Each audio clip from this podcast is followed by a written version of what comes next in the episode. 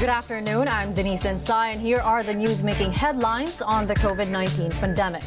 The number of COVID 19 cases in the Philippines may reach up to 540,000 by the end of the month. Now, that's the assessment of Dr. Guido David of the Octa Research Group.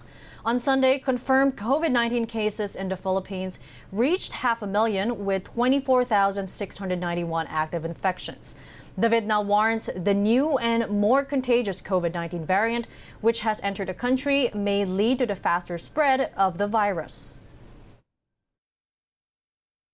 Sa ngayon, ang trajectory natin no, sa mga 530,000. Sana naman hindi.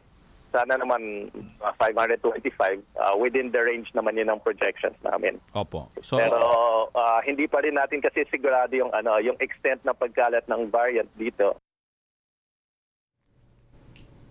Filipinos with medical emergencies coming from countries with the new COVID 19 variants are allowed to enter the Philippines. COVID 19 National Task Force spokesperson Restituto Padilla says these individuals must follow strict protocols, including the mandatory 14 day quarantine.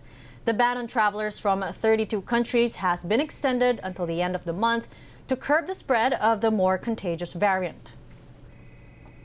The Philippine Health Department says the emergency use authorization for Pfizer's COVID 19 vaccine here in the country stays despite reported deaths in Norway linked to the drug.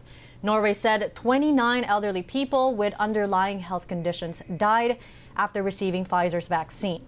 But experts here in the Philippines note it's not yet determined if the vaccine caused the deaths. They are also closely monitoring the situation.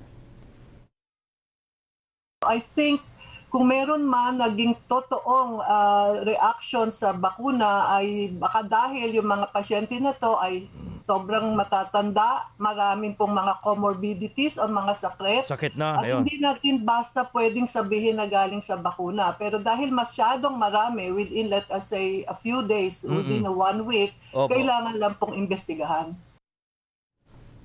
As for Malacanang, it urges the public to wait for further details on the issue. kinakailangan pag-aralan muna kung bakit nagkaroon ng ganyang mga deaths no? Kung sigurado ba na dahil yan sa Pfizer no? At wag muna tayo magkaroon ng conclusion. Pero akin lang po talagang pandemya po ngayon panahon ng emergency kaya nga po walang commercial distribution kaya hindi yan available sa Mercury Drug at hindi ini-import ng mga butika eh dahil ang approval po ay emergency use in times of a humanitarian disaster in the form of a pandemic. Norway has since updated its COVID 19 vaccination guide with more detailed advice on vaccinating the elderly who are frail. The Philippine government did not lower the price of Sinovac vaccines following last week's Senate hearing, which questioned the alleged preference for the Chinese firm. That's according to vaccine czar Carlito Galvez Jr. On Sunday, Malacanang said Sinovac vaccines may cost 650 pesos or around $14. Senator Panfilo Lacson reacted to the news, saying the Senate hearing must have helped if it's true that the price was dropped from more than 1,800 pesos. But Galvez insists that's not the case. Ah, masyado namang ano, uh, nangaangkin ng accomplishment yung ano, hindi naman yun eh. Kasi kahit na nung wala pa yung Senate hearing, yung price ay gano'n na po talaga. Sinabi nga namin kay, no, kay, kay, no, kay, kay Secretary Roque na hindi tataas ng 700 pesos. To make the record straight, before the Senate hearing, tapos na po yung, ano, yung uh, term sheet. Hindi po namin kasi pwedeng i-reveal yung prices kasi yun po ang kabilang bilinan ni Ambassador dahil kasi magtatampo po yung ibang countries sa kanila at saka masisira po ang pangalan ng China sa ibang countries. Galvez adds it's impossible for any country to have gotten Sinovac at $5 unless it's done through the COVAX initiative. The Bangkok Post earlier reported one dose of China Sinovac vaccine costs only $5. Ang talagang ano, market price ng, ano, ng uh, Sinovac is 26.5. Yung uh, 3,629 na nakalagay sa social media, yun po ang price ng uh, Sinopharm. Yung sa Thailand po, ay incorrect po yan, hindi po $5.